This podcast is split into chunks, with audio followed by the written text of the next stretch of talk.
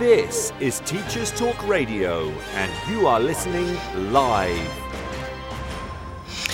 This is Teachers Talk Radio, and you're listening to the Sunday afternoon show with Maud.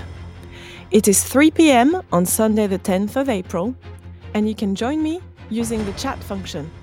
We can discuss today's topic, which is about Denmark, the Scandi lifestyle, and its educational system. Welcome! This is Teachers Talk Radio, and you are listening live. Tune in live at ttradio.org or to join in the conversation, download the Podbean app and search Teachers Talk Radio. Follow the hashtag TTRadio. Tune in, talk it out with Teachers Talk Radio. So today's topic is Denmark.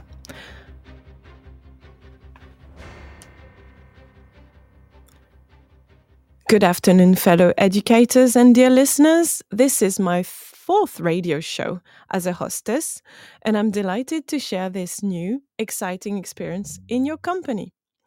But first, I have to introduce myself for any new listeners. I am a French citizen of French and West African ancestry, and I've lived in the UK since 2008. I'm a professional educator working in a secondary state school in North London where I teach languages as well as humanities. I have also experience as a teacher in the charity sector. You can follow me on Twitter at ProfProfMFL, and all views are my own. But first, let's focus on our topic of the day. This topic is quite relevant to me as an educator and personally in my daily working life um, the podcast and discussion following will both be on the topic of Denmark and its educational system. We will have one guest speaker today who is not a professional educator, but he's got a lot of hands on experience since he's a Danish teenager who lives and studies in Denmark near the capital, Copenhagen.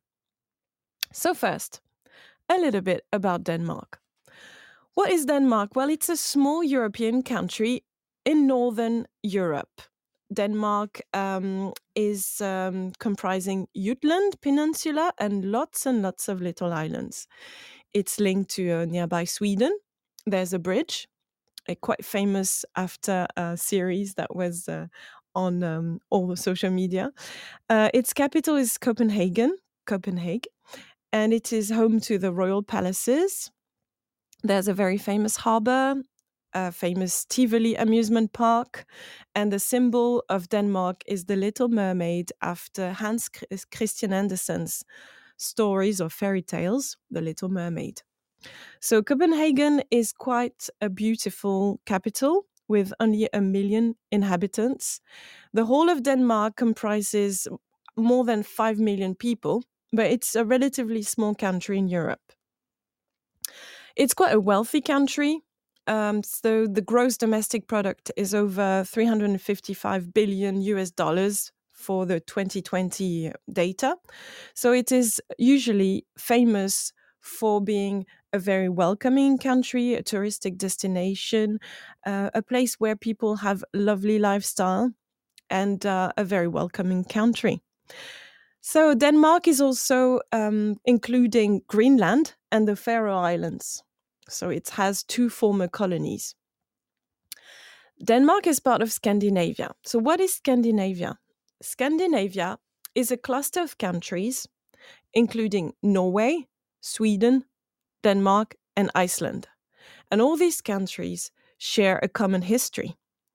So, the most famous part of their history is the Vikings. We've all heard tales of the Vikings with their heaven called Valhalla and their gods such as Thor, the god with the hammer.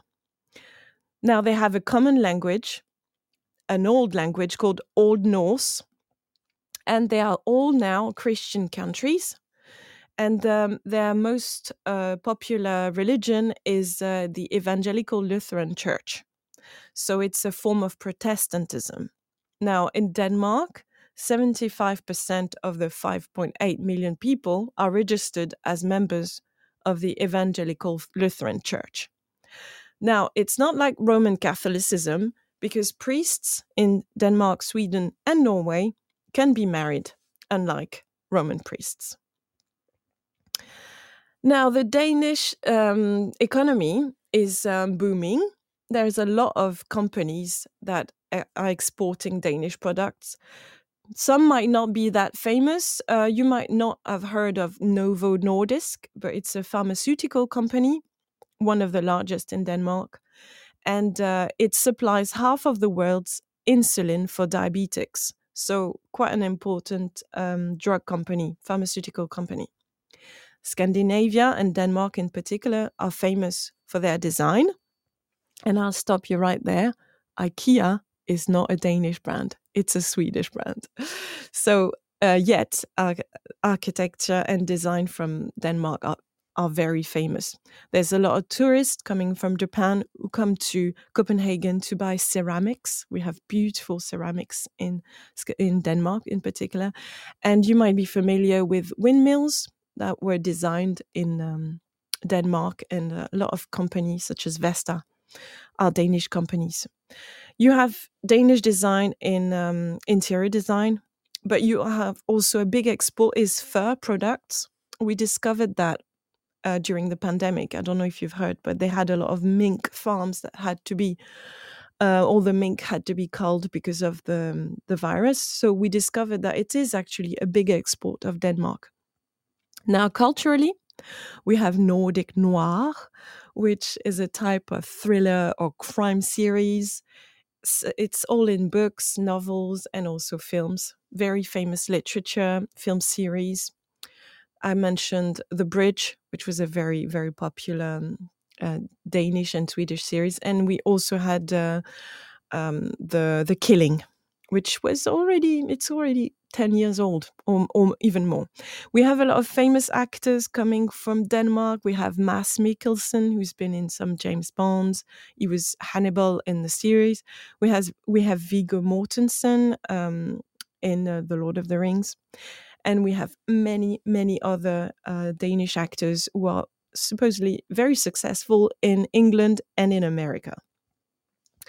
Now, a little bit more about Denmark. So, Denmark is a parliamentary monarchy, a little bit like the UK. So, they have a, a monarch who has no political power but represents Denmark symbolically. So, it's a queen as well, uh, like in England. We have Queen Margrethe II.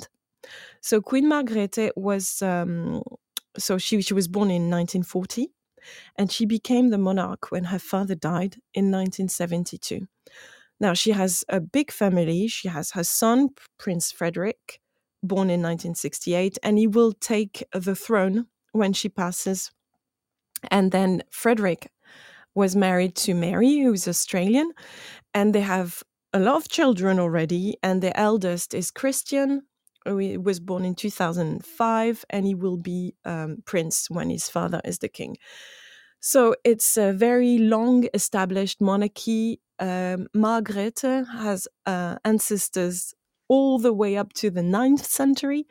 You might not have heard of Gorm the Old, but you've definitely heard of Harold Bluetooth. Yes, he was a king around 1940, born in 1940.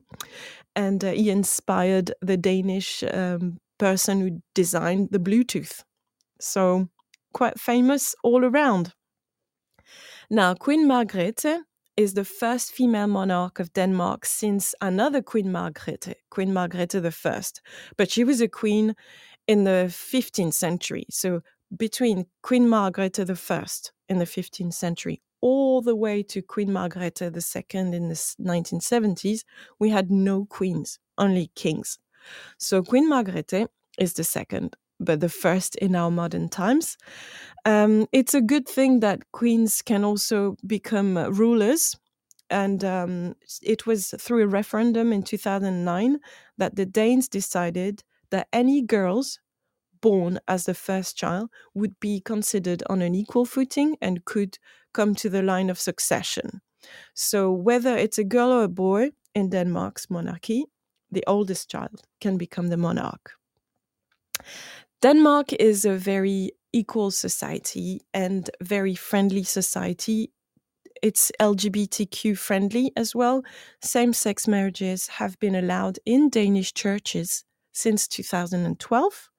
And the Danish constitution guarantees freedom of religion, and non Christian religions are respected and they receive the same tax advantages as the Danish Lutheran Evangelical Church. Now, it's almost an equal society in Denmark, which is something to be proud of, with um, a 15% gap between women and men's wages. We're not 100% equal, but they're working on it. And you can see it throughout their history. In 1840, we had a law on universal primary education. And this is a teacher's talk radio, so we really care about education. So from 1814 in Denmark, boys and girls had to be equally educated. It was set in the law. It was a very early uh, right to vote for women in Denmark. It was in 1915, so before the UK and way before France. The first female prime minister was Helle Thorning Schmidt, in 2011. And you might know her if you're from the UK because she's married to a British man, Steve Kinnock, who is a Welsh MP, son of the famous Labour Neil Kinnock. So there's a lot of links between Denmark and England, um, a lot of parallel. So you have two queens who are monarchs, you have a monarchy, a parliamentary monarchy, and you have a lot of links in politics as well. Now, I mentioned the gender gap, and if you want to, you can check the Global Gender Gap Report. It's available online. The most recent data is from 2021.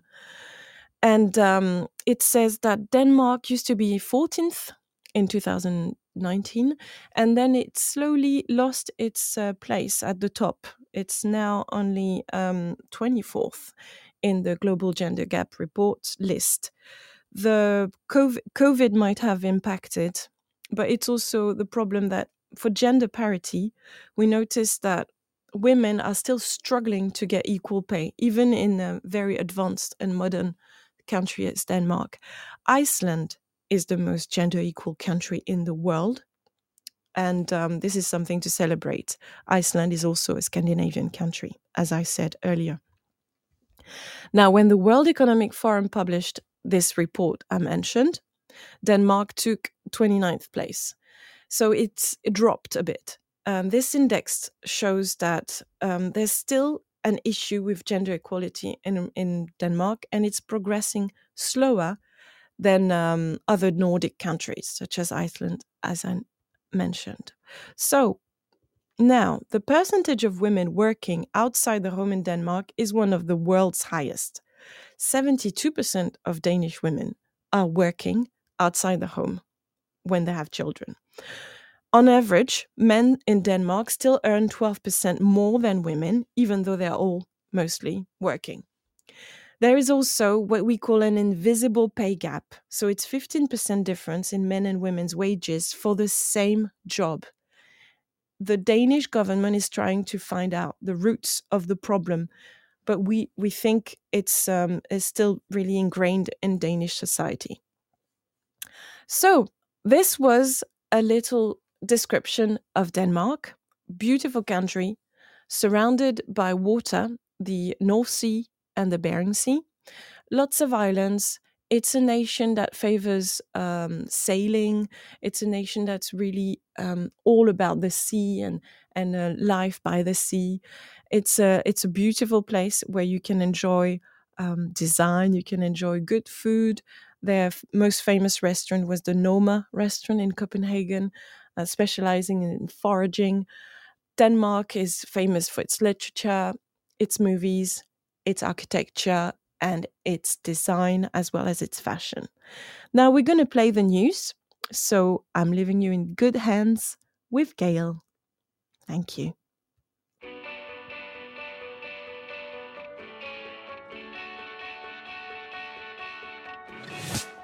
This episode of Teachers Talk Radio has been made possible with support from Witherslack Group, the UK's leading provider of SEN education and care.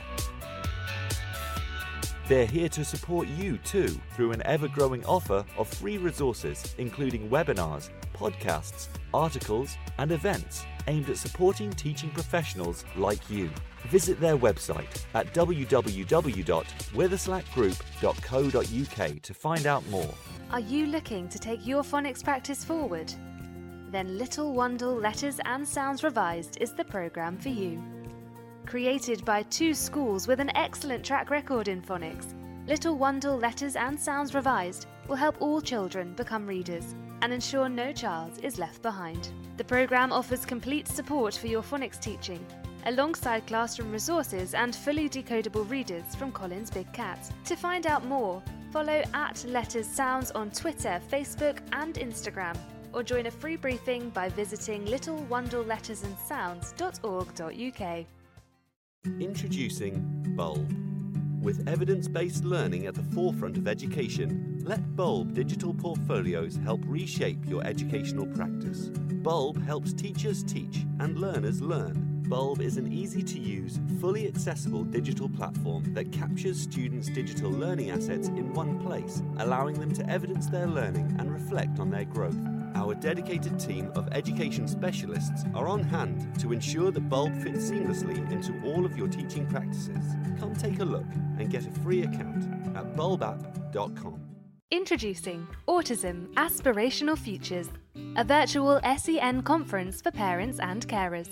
Do you work with parents or carers of students with autism?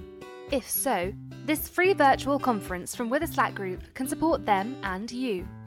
Providing inspiring talks from leading experts offering practical advice on supporting children and young people with autism and associated needs.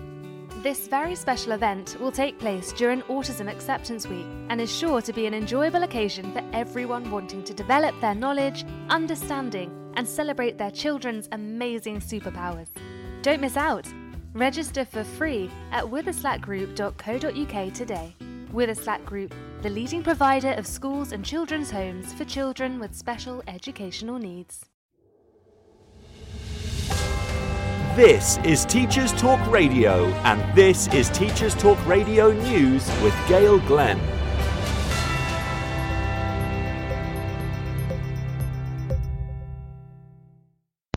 In the Philippines, the Education Ministry has been criticised over the content of a learning module aimed at 17 to 18 year olds. Teachers have said that the module contained negative content about a presidential candidate and praise for the incumbent. The presidential election is just over four weeks away. ACT Teachers Party List, a congressional group representing teachers, expressed outrage over the learning material and said teachers had struggled enough from two years of pandemic restrictions on face to face learning.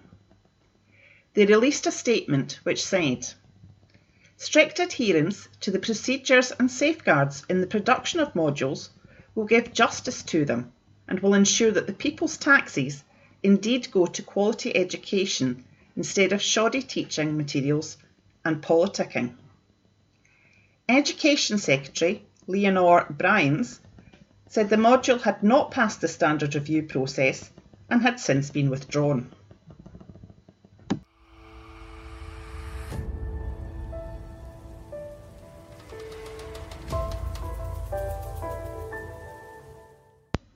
Teachers at the Pilton Bluecoat Academy in Barnstaple, Devon, have been helping to teach pupils at the Vyshensky International School in the Ukraine.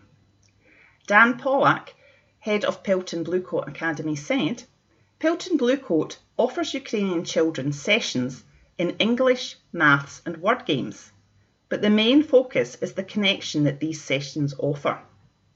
Children from the Ukraine get the chance to talk to English teachers and to share with them their lives and their stories, an escape for them from some of the everyday horrors. One math session ended with a pet comparison. Pilton Bluecoat also offers the Ukrainian children live sessions at the weekends, as a weekend in Ukraine is long and very different from the weekends our children in Barnstaple enjoy. The hope is that these sessions will continue as long as they are needed. This has been your weekend Teachers Talk Radio News with Gail Glenn.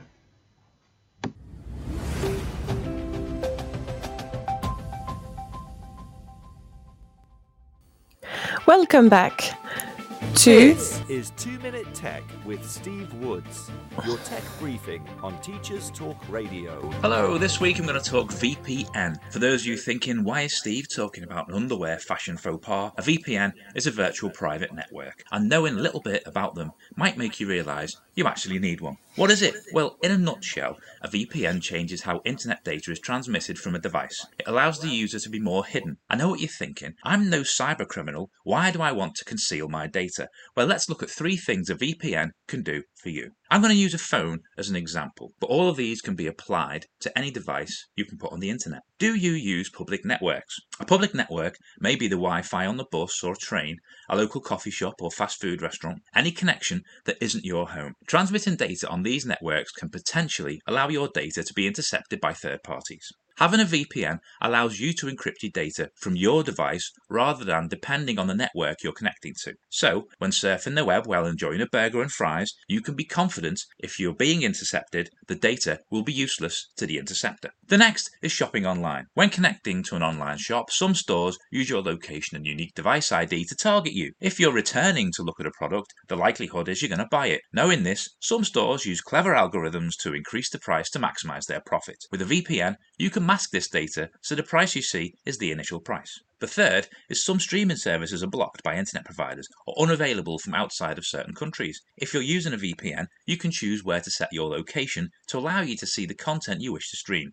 I've not looked at individual providers. Some are free, some are paid for. If you're unsure, find a friend who's using one, ask them about it, and use the same one as them to begin with. Then you get free tech support. Make sure you know the terms of service. You don't want the VPN you're using keeping your data, as that would defeat the object in the first place. As always, don't forget to check out the TT Radio 2022 Twitter feed. Tell us what you want to know about tech. I'm Steve Woods, and that was 2 Minute Tech. Two Minute Tech. Thank you and welcome to the Sunday afternoon show with Maud. Our topic of the day is Denmark. I describe the country, its capital, Copenhagen, its very modern and advanced society, its democracy, its parliamentary monarchy with the Queen Margrethe. And now we're moving on to the educational system in Denmark. So, as I mentioned, uh, Denmark has always been one of the first countries to let women have their place in society. They got the right to vote in 1915, for instance. The first uh, female minister, educate minister of education, was Nina Bang, and she became the first female minister recognized government in an internationally recognized government back in 1924. Denmark values education for its citizen. As I explained earlier, it's been written in the constitution that children, both boys and girls, should attend education since the beginning of the Victorian era. Yet, despite all these advances and its modernity, Denmark has one of the world's most segregated labor markets, which is not something we would expect from Denmark. Details and nuances aside, we realize that women in Denmark are often more likely to work in the public sector, having a position or a job that is more hands on and more service based, while men, Danish men, are more likely to work in the private sector and in the STEM professions such as science, technology, engineering, and mathematics. So we notice a bit of an issue there, which is not helping with reducing the pay gap we mentioned, which is still above 15%. Now, what goes on in Danish schools? Well, if we start at the beginning, uh, most babies stay at home with their mums for the first nine months because the maternity pay is quite generous and women can stay up to one year at home with their babies. But then from nine months onwards, most Danish children are in kindergartens, public kindergartens. 98% of children in Denmark are attending this public kindergarten from nine months to the age of three. So we have um, early population which is quite institutionalized. Now, they're staffed, these kindergartens, by professionals with training in early childhood education. And the children are taught basic academic concepts such as letters, numbers, um, nursery rhymes, social rules such as taking turns, helping others, and being socialized and play, playing together. Most of the day is spent on free play and with lots of activities outdoors. So if you walk around in Danish cities, you're going to see lots of children wearing um, raincoat and rain, rain rainproof trousers busy playing outdoors, even if the weather is quite inclement at times. Um, because in Denmark, we always say there's a saying that says there is no such thing as bad weather, there's just bad clothing. So if you're wearing the appropriate clothing, you can be outside, whatever the weather. So Danish children play a lot in their kindergartens and they play together. Now, what happens after? Um, so they can still stay in nursery, but primary school starts at the age of six. From the age of six, all Danish children attend formal schooling. Until six, they are not doing any writing or reading per se. It's free play. After six, serious business starts. From 6 to 15 year old, Danish students are going to be in the same building. It's called Folkeskole. So these schools are um, very Danish in the sense that the students don't call their teachers by their surname. If the person is called, I don't know, Maria Peterson, they're going to call the teacher Maria, not Mrs. Peterson. Um, we avoid class rankings in Denmark and we avoid formal tests for children. Instead, we encourage children to work in groups, to collaborate, and we show them how to challenge the way things are and the established way of doing things. We ask children to be very independent and we ask them to question things. The emphasis is on problem solving and not on memorizing a lot of knowledge, such as timetables. Of course, they're going to use the timetables, but we're not going to focus on how much they memorize, but how they use the knowledge.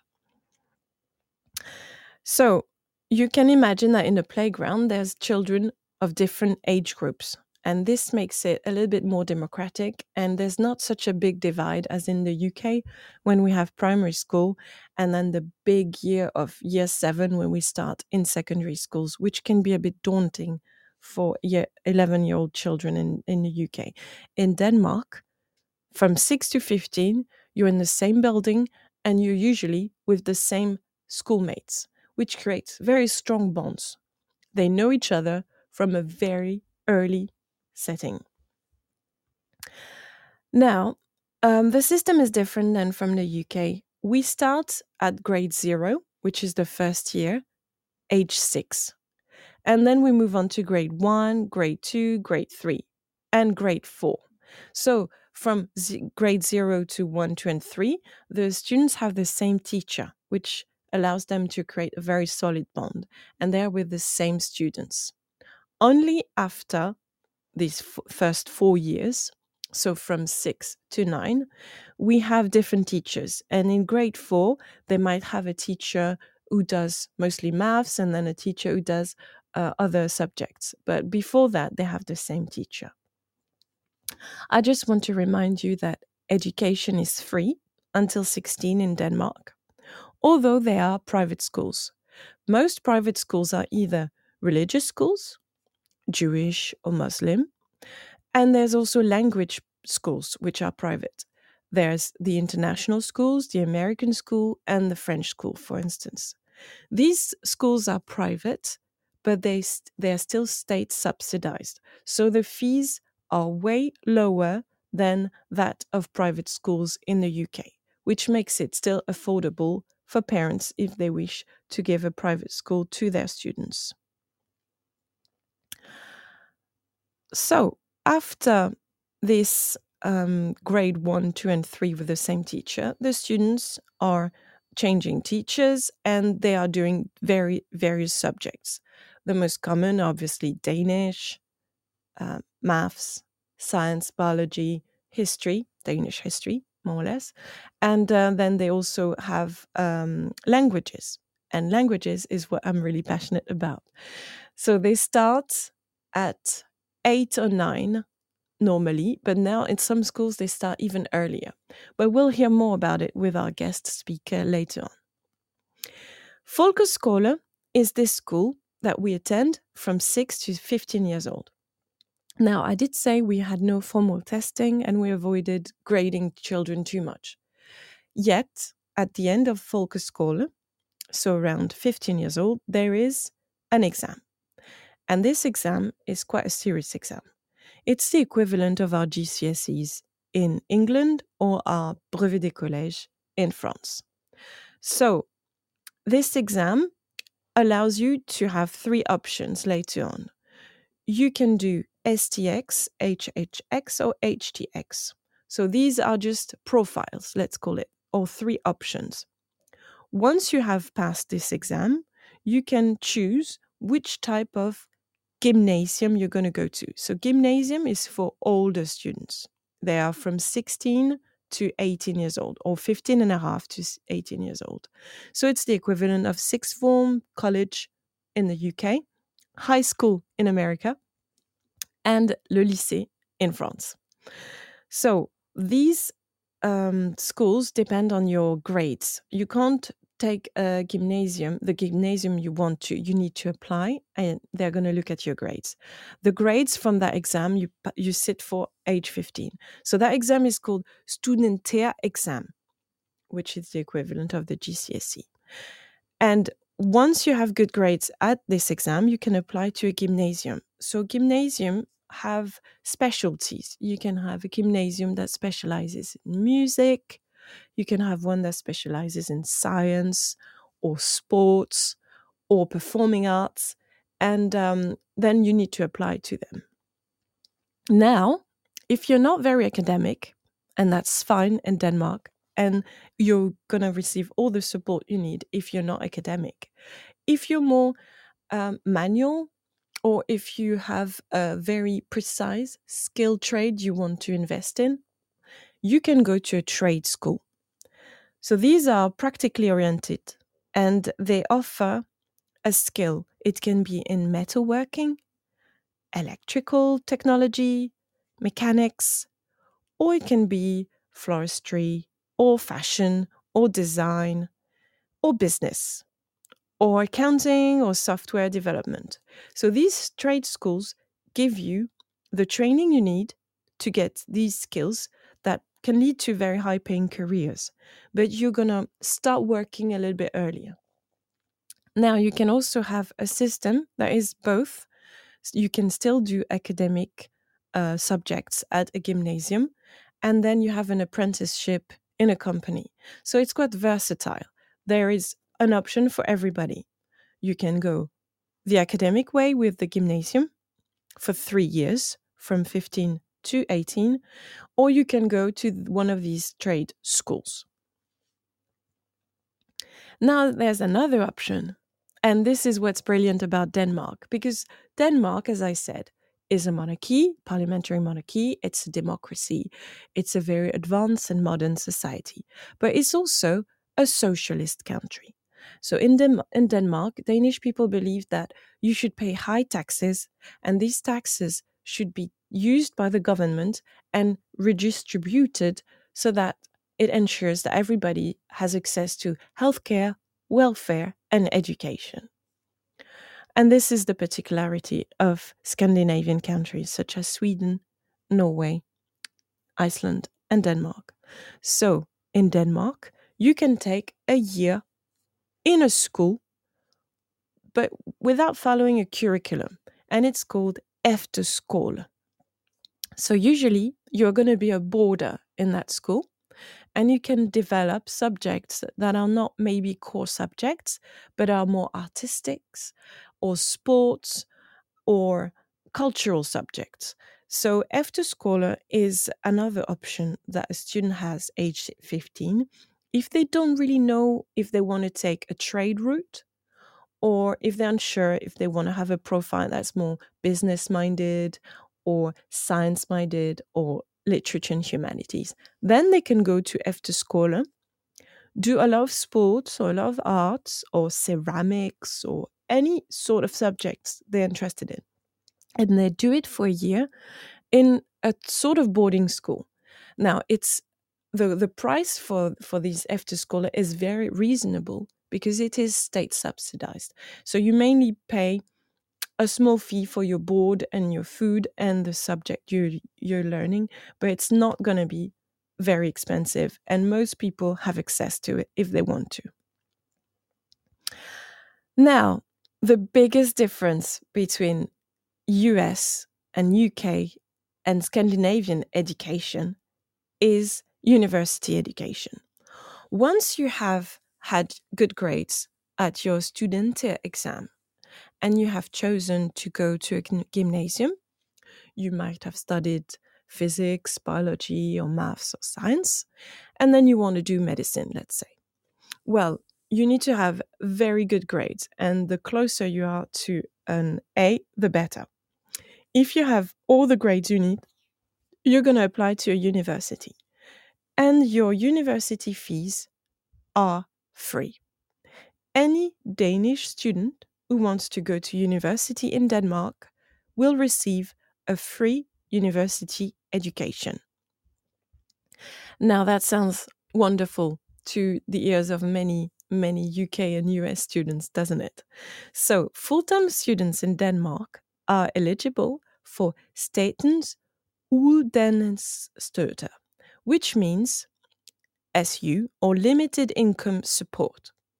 Every Danish student will receive, it might be the equivalent of $500 a month so they receive that money and then they can use it for their food or rental cost or their anything they need such as books or uh, internet access or phone access.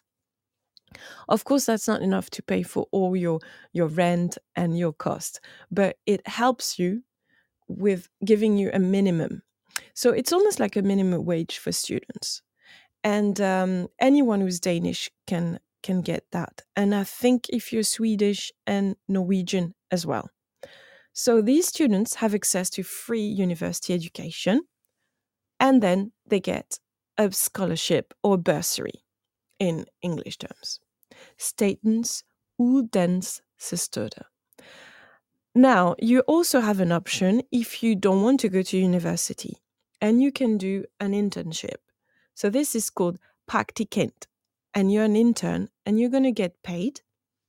You're not going to get paid a lot, but you're going to get paid to work in a company and learn the trade as you go.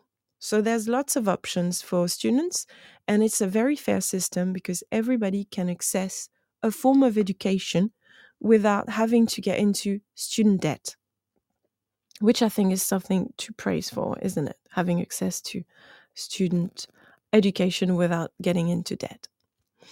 Now, Denmark, as I said, is a small country. There's only 5.8 million people living in Denmark.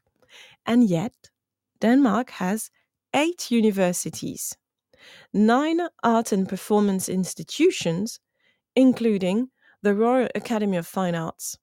And it also has eight university colleges where you can get a professional bachelor degrees in areas such as nursing. That is very impressive, I'd say, for such a small country.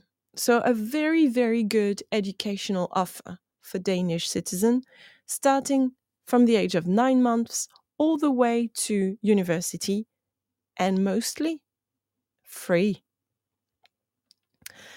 Now, you're going to say, oh, that sounds wonderful. But you might be in your 30s. And even if you go to Denmark, how would that interest you? Well, the thing is, there's an offer for adults as well. Lifelong education is a strong core value of socialist Scandinavia. Denmark um, encourages public and private investment in business, but also new qualification and skills. And it's one of the highest offer in Europe. Denmark has a very qualified and well educated workforce. And the, the way to get to that qualified workforce is by offering very good quality, cheap education, and yet very good quality. So, for instance, let's say you're a 35 Danish citizen or an EU citizen who lives in Denmark, and you have a hobby that you really enjoy, and it's cooking. Or it might be textile, weaving, knitting, crocheting. Well, you can take classes as an adult in most Danish cities. These classes are fun, but they're also for your own improvement. And they are publicly funded and offered to you at a very low cost. And this is what makes Denmark so special. Its philosophy is based in that socialism and that idea that we all work together and we benefit everybody equally. So, this offer of education, lifelong education for adults, is in the equivalent of folk high schools, and they are called højskolerne. Højskolerne are institutions in most Danish cities where you can get these lessons, take these courses. Some are in daytime, some in are evening classes, but everybody can use these classes and get um, lifelong education. Isn't that wonderful? So, why do we have such an input and such an effort globally? I mean, in Denmark, generally for education and lifelong education? Well, it comes from all the way back to these free thinkers of the 19th century. In 1844, we had these folk high schools opening in Denmark. It was adult education for workers, and they were all inspired by an educational leader. And this man was called Niels Grundtvig. And Niels was born in 1783, so you could tell that he's a child of um, the French Revolution, isn't it? Because 1783 was that big development of the idea of the citizen and, and human rights and the rights of the citizen. So um, I think he was inspired by this revolutionary idea. And he lived a very long life, Niels Grundtvig, because he died in 1872. So Niels believed that offering higher education to rural people, to farmers, was the best way to have a nation that is educated all around. So it's not just for the urban intellectual elite, it's also for anyone who lives in the countryside and wants to acquire a new skill. So Grundtvig's ideas were very popular and they led to the creation of this Volker Folkehøjskole. And um, it was followed in Denmark, but also in Sweden and Iceland and Norway. Until now, and to these days, you have 70 Højskoler in Denmark. So 70 institutions where you can take adult classes. Um, and they specialize in film, design, sports, theatre, politics, um, ceramics, all sorts of subjects. These schools are voluntary and they you don't need to have a grade for that. So even if you failed at your student exam when you were 15, you can still take lessons in the folk high school. And uh, they offer uh, courses weekly or they, you can also live in in that boarding school kind of system um, but they are not tuition free. So you need to pay a little bit. But as I said, I reminded you, it's also state subsidized. So the cost is much lower than you would expect in another country. Now, why would you access lifelong education? Well, you can only do it if you have the means financially, even though it says state subsidized, but you also need to have enough free time to fit in an active adult life.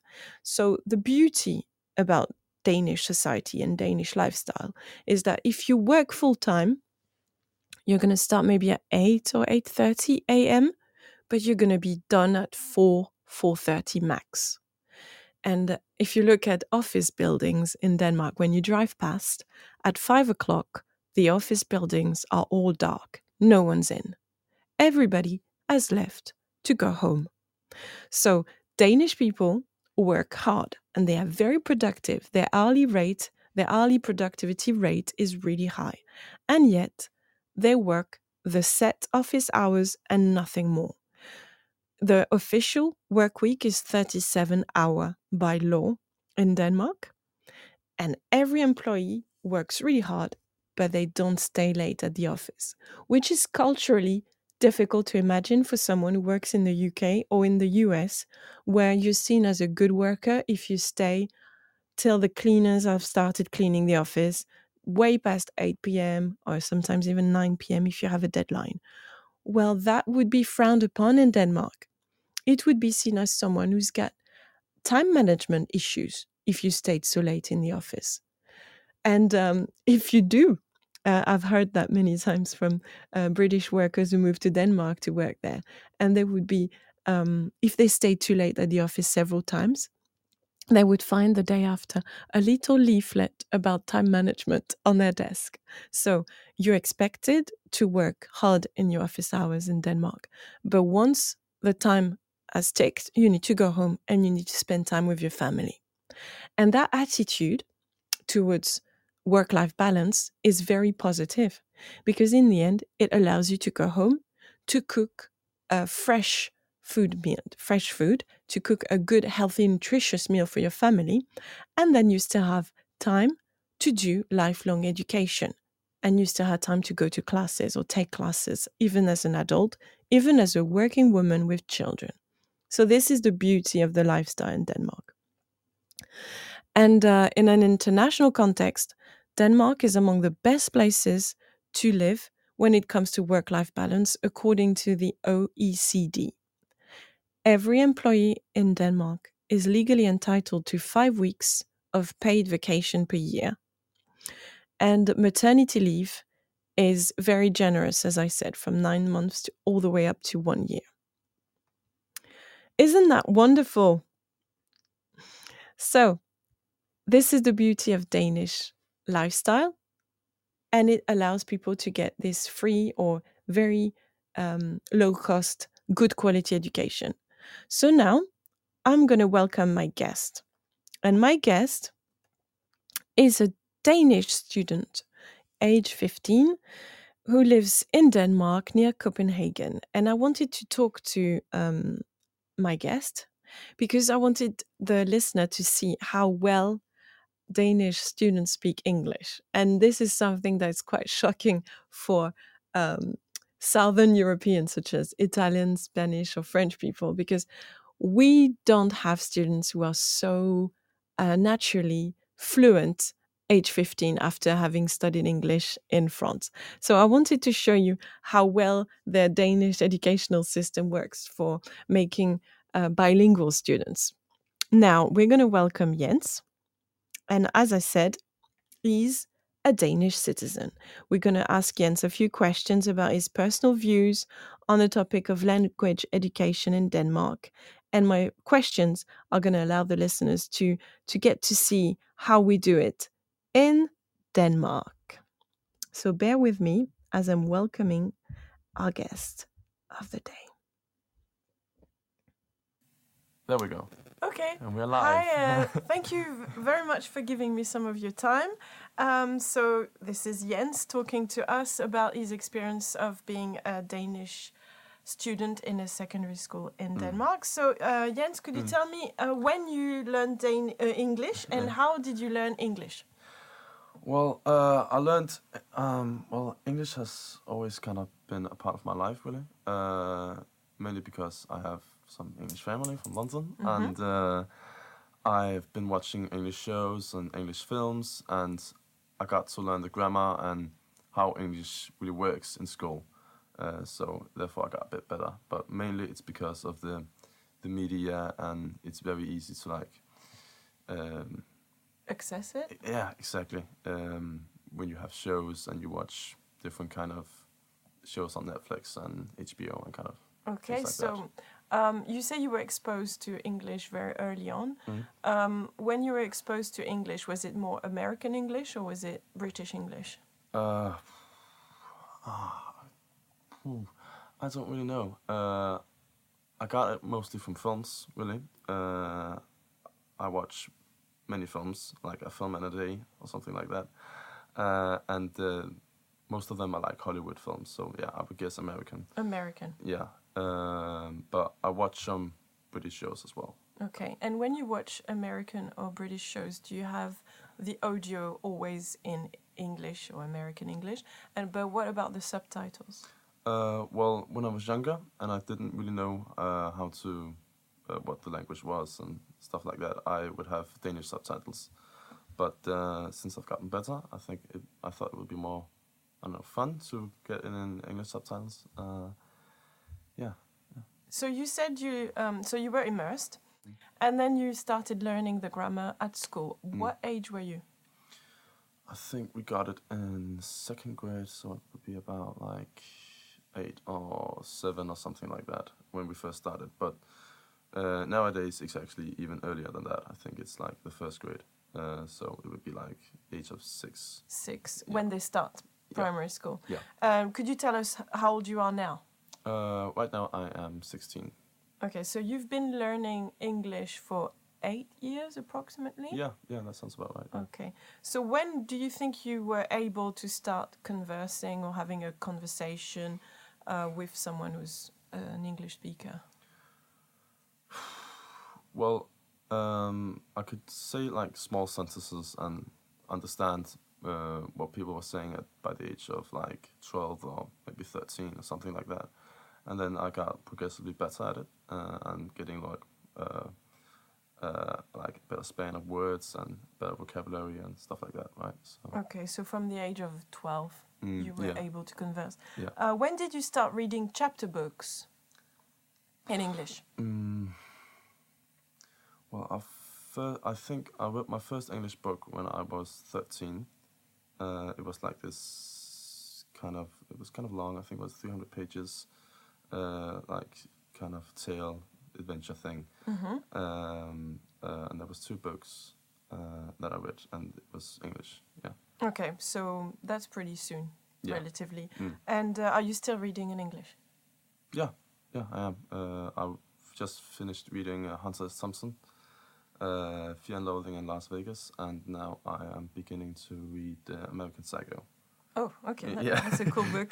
Yeah. um, okay, so now, do you learn another language in your secondary school? Uh, yeah, yeah, I do. Uh, we um, we learn German, but I am not particularly fond of that because I'm not very good at it.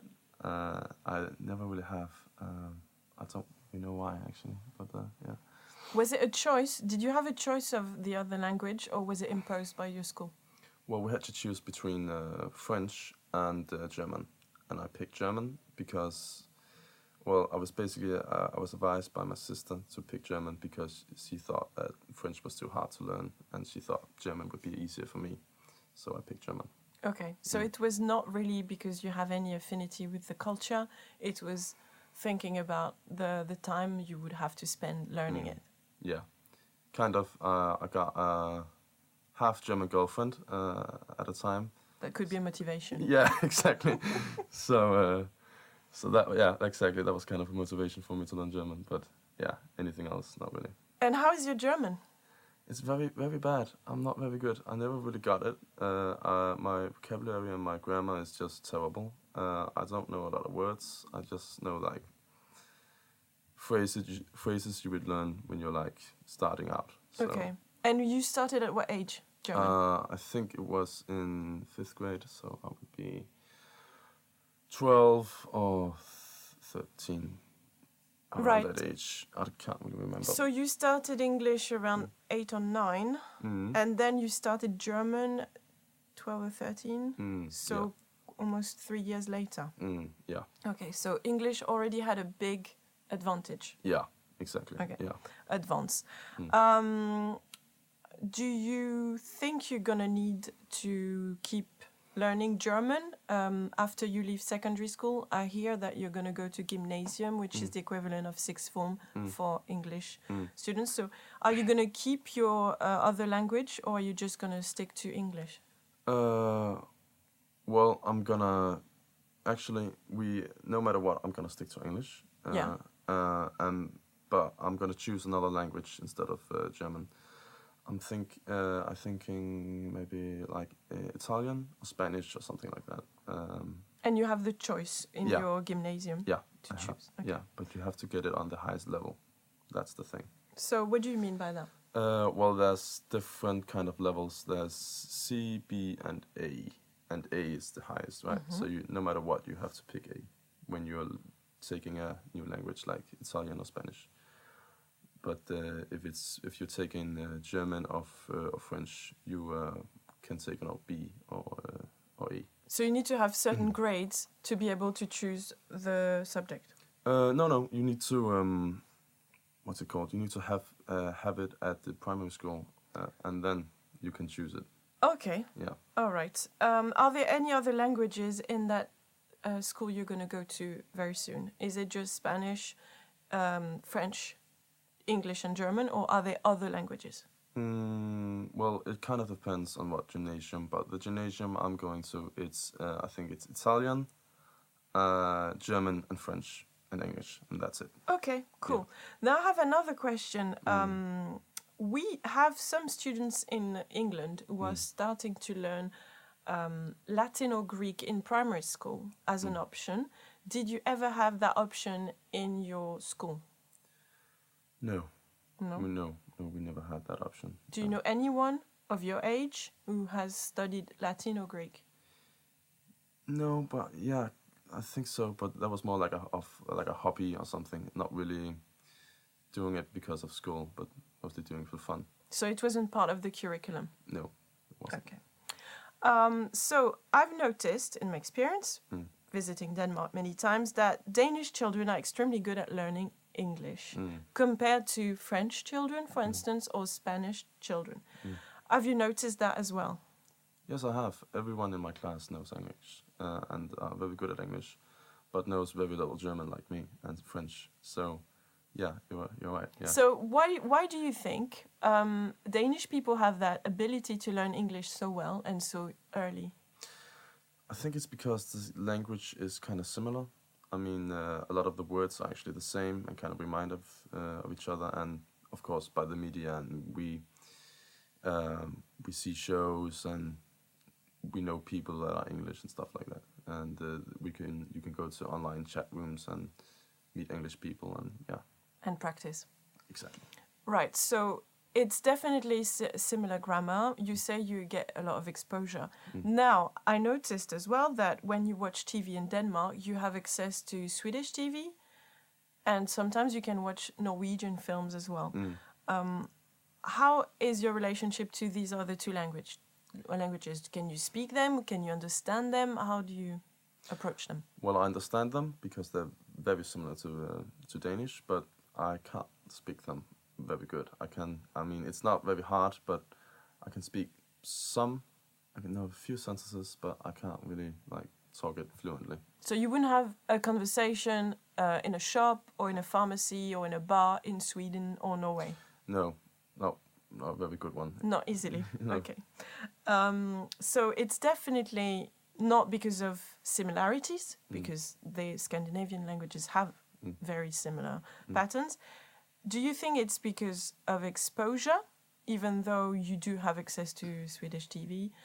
Or do you think it's more because English is a language that is cool to learn, maybe, or more famous, or better for job prospects? What do you think? Uh, well, I think um, a lot of English phrases is actually still kind of as a we use it as kind of slang and stuff like that, and um, so I think yeah, it's it's cooler to learn English than it is to learn like uh, Swedish or Norwegian.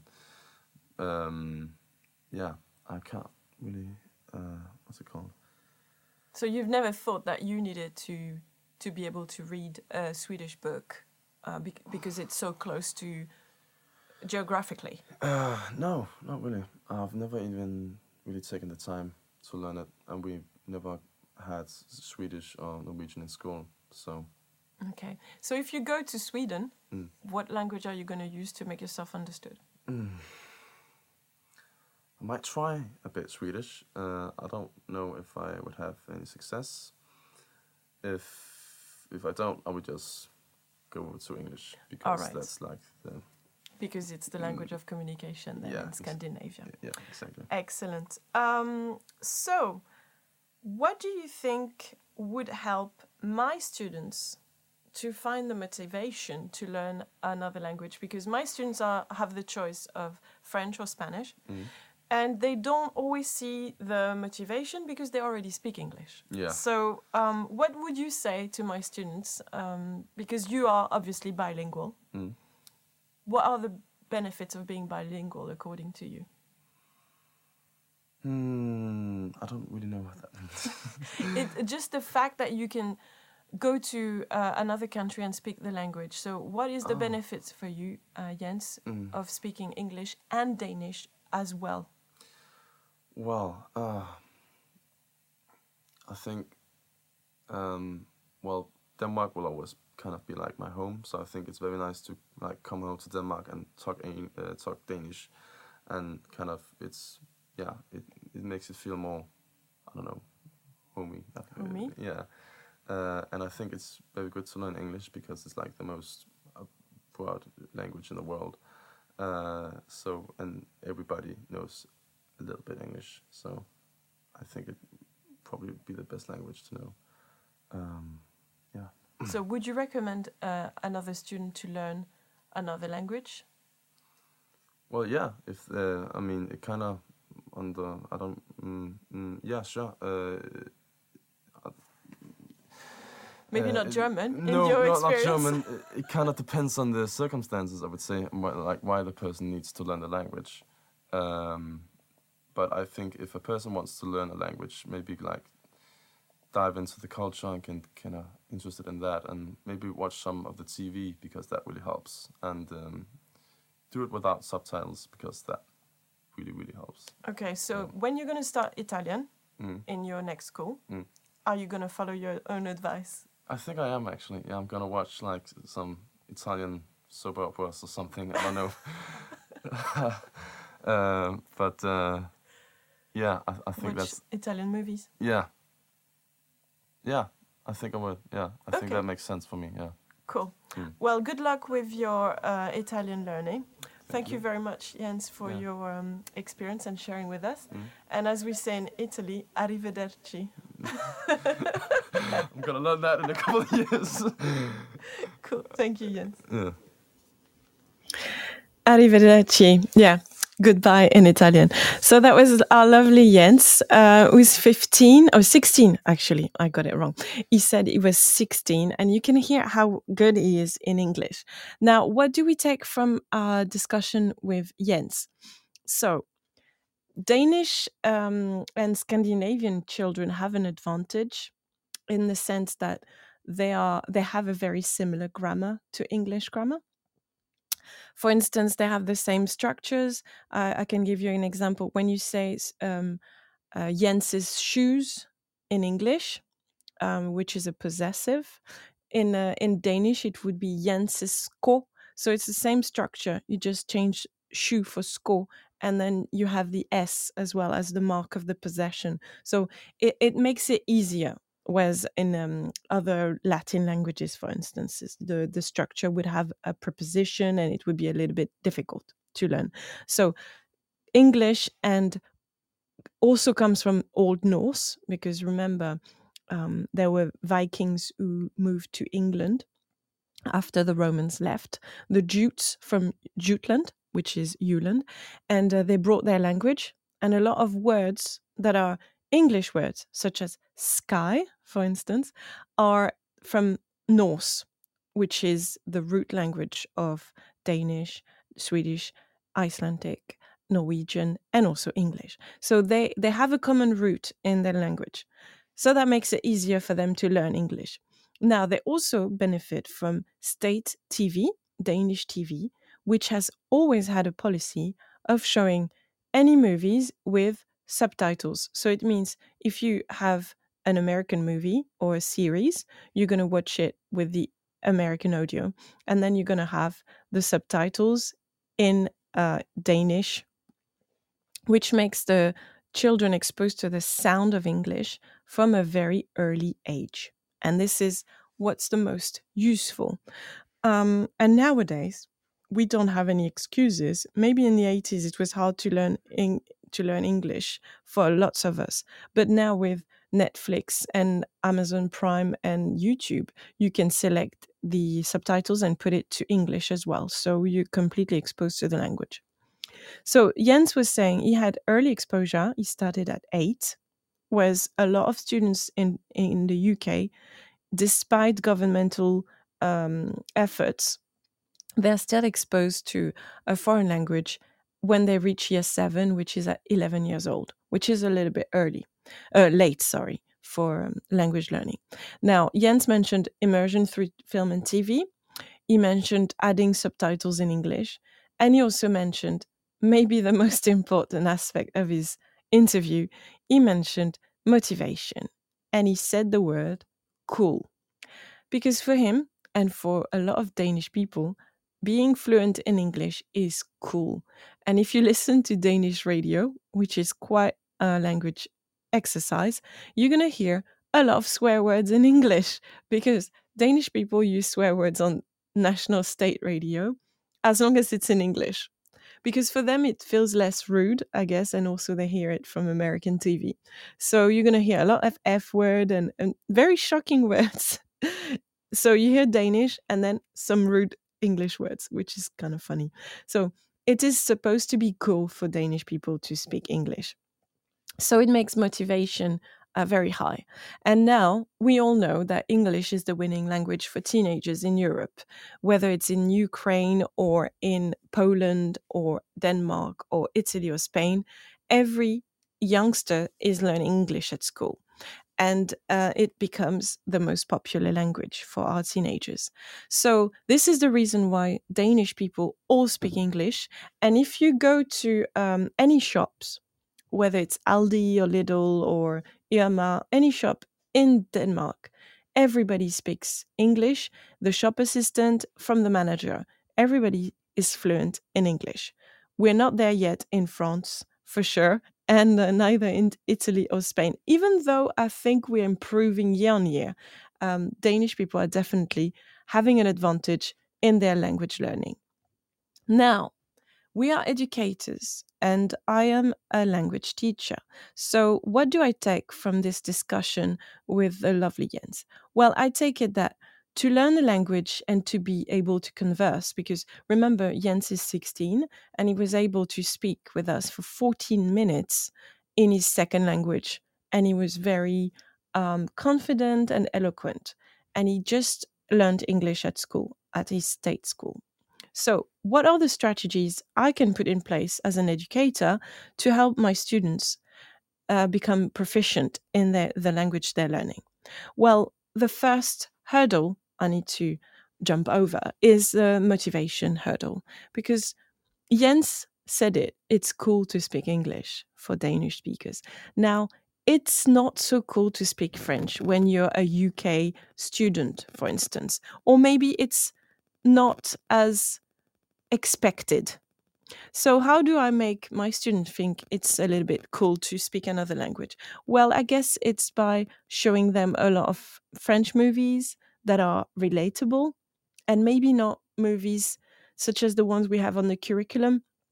I know I'm, I'm teaching A levels this year, and I have students who are doing Au revoir les enfants, and it's a beautiful, very sad, tragic movie about the Second World War and Jewish children in a Catholic boarding school. But it might not be the best way to create um, a bond with our UK students and French film culture, we might need to try and find things that are a bit more close to their interests.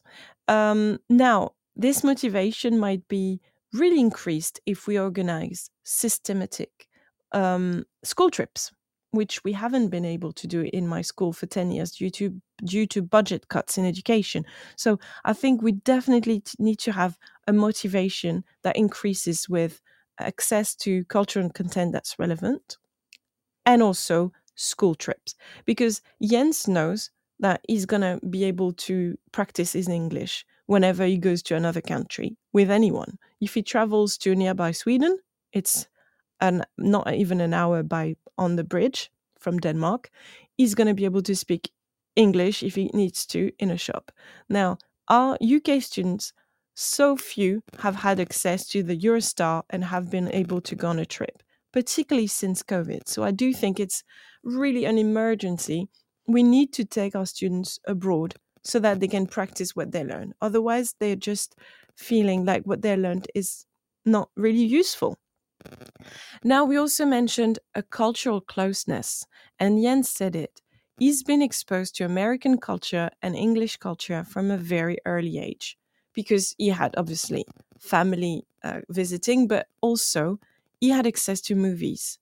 And the culture that's promoted via Hollywood movie is very pervasive. So we need to think as educators and as parents, and also as policymakers in the UK, how do you how do you make um, other cultures just as important as American culture, for instance? And I think it's the idea, the concept of imperialism in languages that is uh, that I'm alluding to.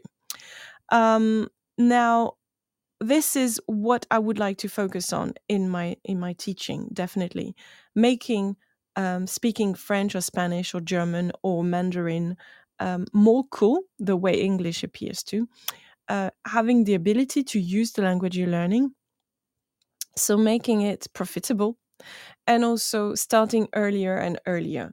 And um, I know that some schools, some nurseries offer French and Spanish lessons. And I think it should be a national endeavor in the UK to offer early access to other languages for our children. Um, let me know what you think about this. If you happen to be on the chat, because it's also a live recording, um, please let me know what you think. How can we make other languages, other than English, uh, more popular for our teenagers? Now, I'm gonna let you uh, listen to a little bit of the news and then we'll get back to finish our afternoon show.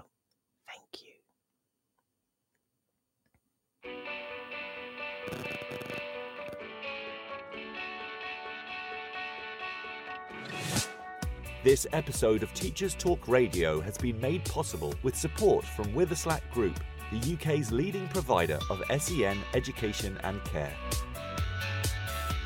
They're here to support you too through an ever growing offer of free resources, including webinars, podcasts, articles, and events aimed at supporting teaching professionals like you. Visit their website at www.witherslackgroup.co.uk to find out more. Are you looking to take your phonics practice forward? Then Little Wandle Letters and Sounds Revised is the programme for you. Created by two schools with an excellent track record in phonics, Little Wandle Letters and Sounds Revised will help all children become readers and ensure no child is left behind. The programme offers complete support for your phonics teaching, alongside classroom resources and fully decodable readers from Collins Big Cat. To find out more, follow at Letters Sounds on Twitter, Facebook, and Instagram, or join a free briefing by visiting littlewandlelettersandsounds.org.uk. Introducing Bulb. With evidence based learning at the forefront of education, let Bulb digital portfolios help reshape your educational practice.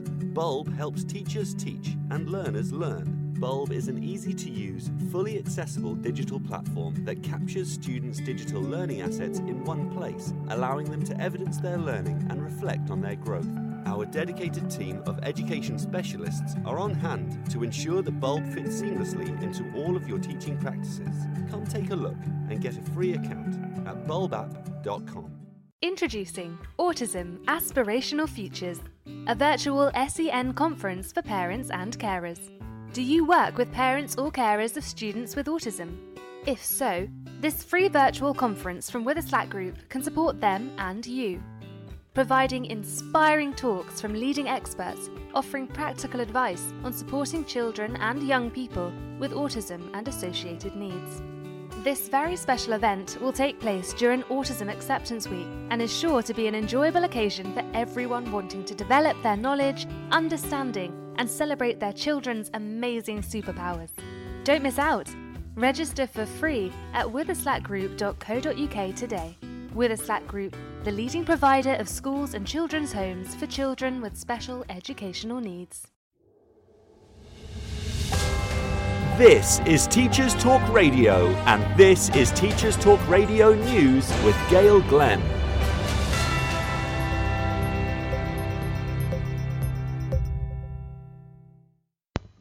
The Philippines, the Education Ministry has been criticised over the content of a learning module aimed at 17 to 18 year olds. Teachers have said that the module contained negative content about a presidential candidate and praise for the incumbent. The presidential election is just over four weeks away. ACT Teachers Party List, a congressional group representing teachers, expressed outrage over the learning material and said teachers had struggled enough from two years of pandemic restrictions on face to face learning. They released a statement which said Strict adherence to the procedures and safeguards in the production of modules will give justice to them and will ensure that the people's taxes indeed go to quality education instead of shoddy teaching materials and politicking. Education Secretary Leonor Briones said the module had not passed the standard review process and had since been withdrawn.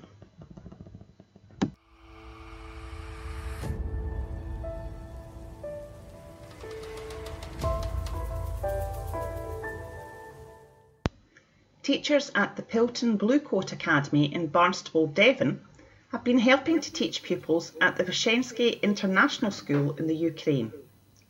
Dan Pollack, head of Pilton Bluecoat Academy, said Pilton Bluecoat offers Ukrainian children sessions in English, maths, and word games, but the main focus is the connection that these sessions offer.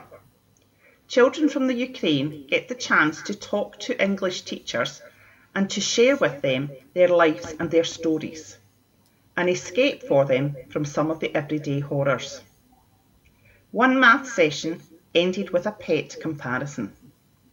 Pilton Bluecoat also offers the Ukrainian children live sessions at the weekends, as a weekend in Ukraine is long and very different from the weekends our children in Barnstaple enjoy. The hope is that these sessions will continue as long as they are needed.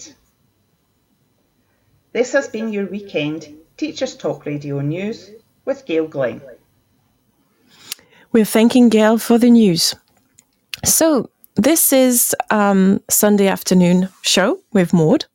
Today's topic was Denmark, this little Scandinavian country, and its educational system. We talked with Jens, who is a 16 year old student from Denmark, who explained that the reason why Danish students are so good at English is because they're immersed very early on into uh, English and American culture. They have access to films and series in English with subtitles, and they start learning English age eight. We also mentioned the fact that Danish uh, society is a very modern and developed society, that most women are working, uh, most people are educated, and they benefit from a socialist um, ethos where um, everybody has access to free education from the age of nine months to 16. There is also lifelong education with um, a system of schools which are um, folk high schools, as we call them. And um, we can take lifelong classes either weekly or on the as a border. We can also stay for a few months or a year. So Danish population, the Danish population is only 5.8 million of people. However, they're highly educated and they all have access to very good quality healthcare, educational care, and also um, they have a lovely, very nurturing society. Now, if you have any question, you remember you can use the live chat, uh, which is available on the internet. Meanwhile, I'm just going to talk to you about my experience of visiting and living in Denmark. So I've never lived um, in Denmark, but I visit twice every year due to family reasons. And um, it's it's a beautiful country. So when we think of Denmark, we often think about um, lots of um, beautiful beaches and um, the nature. It's, it's a lovely countryside with fields, and it's mostly agricultural. Denmark. Um, a lot of the forest, the natural forests, uh, have been cut over the years, and there's only 12% of the landmass that is covered in woods. But I think there's a policy to start replanting um, and reforesting Denmark. Um, Denmark is a country which has Christian roots, but also Viking roots. And um, you can still see it in the architecture. You can uh, find um, mounds where uh, Viking uh, uh, were buried, and um, also stones, sculptures, and um, a, a little bit like what we see at Stonehenge. So a lot of uh, stones erected in the countryside um, by Neolithic people. So Denmark is a beautiful place to visit, and it's very famous um, amongst Japanese tourists, for instance, for its ceramics. We always see Japanese tourists coming to the airport in Copenhagen and buying these beautiful um, ceramic, hand painted. So they're usually white with that lovely cobalt blue. They take it from a Norwegian mine and then they use the, the blue color to to tint the the the pigments. They use the pigment and they make the, these beautiful Musselmalet ceramics.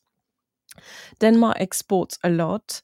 Uh, culturally, it's very prolific. Um, there's literature, there is um, movies, many famous actors, but also they're quite uh, avant-garde in their in their um, businesses. They have windmills and renewable energies.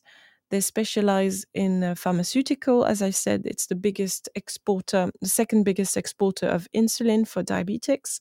So Denmark is a very, very modern country.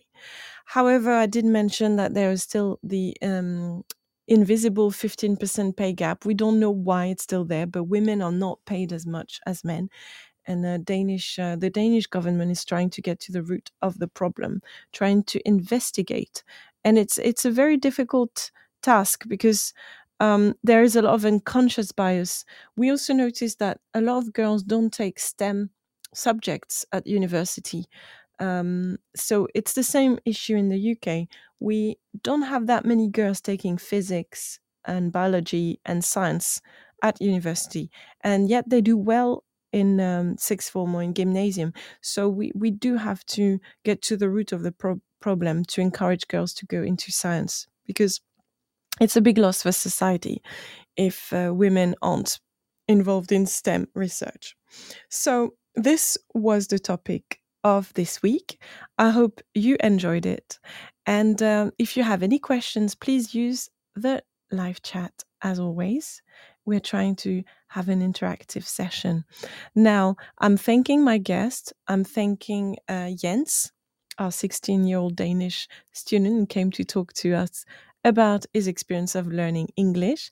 And I just want to leave you with these thoughts on, um, on um, educating and teaching languages. In, in the UK, I mentioned it in my first show. I talked about the language deficit. We have only 7% of uh, the population who is speaking more than one language.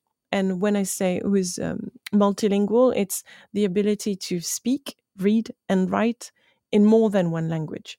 So we are very low in that multilingual rate in England, whereas in Denmark, I think it's almost 90% of the population that is fluent in English as well as Danish.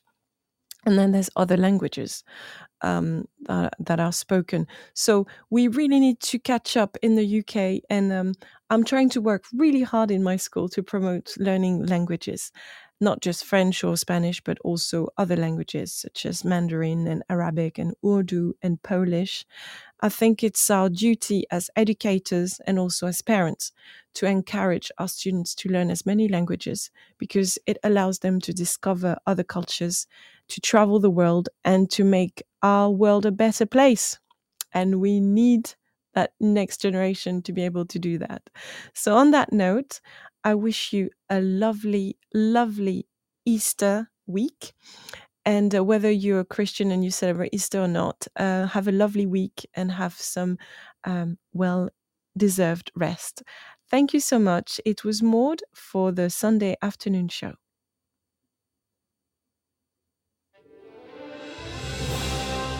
You've been listening to Teachers Talk Radio. Tune in live and listen back at ttradio.org. We look forward to hearing from you next time on Teachers Talk Radio.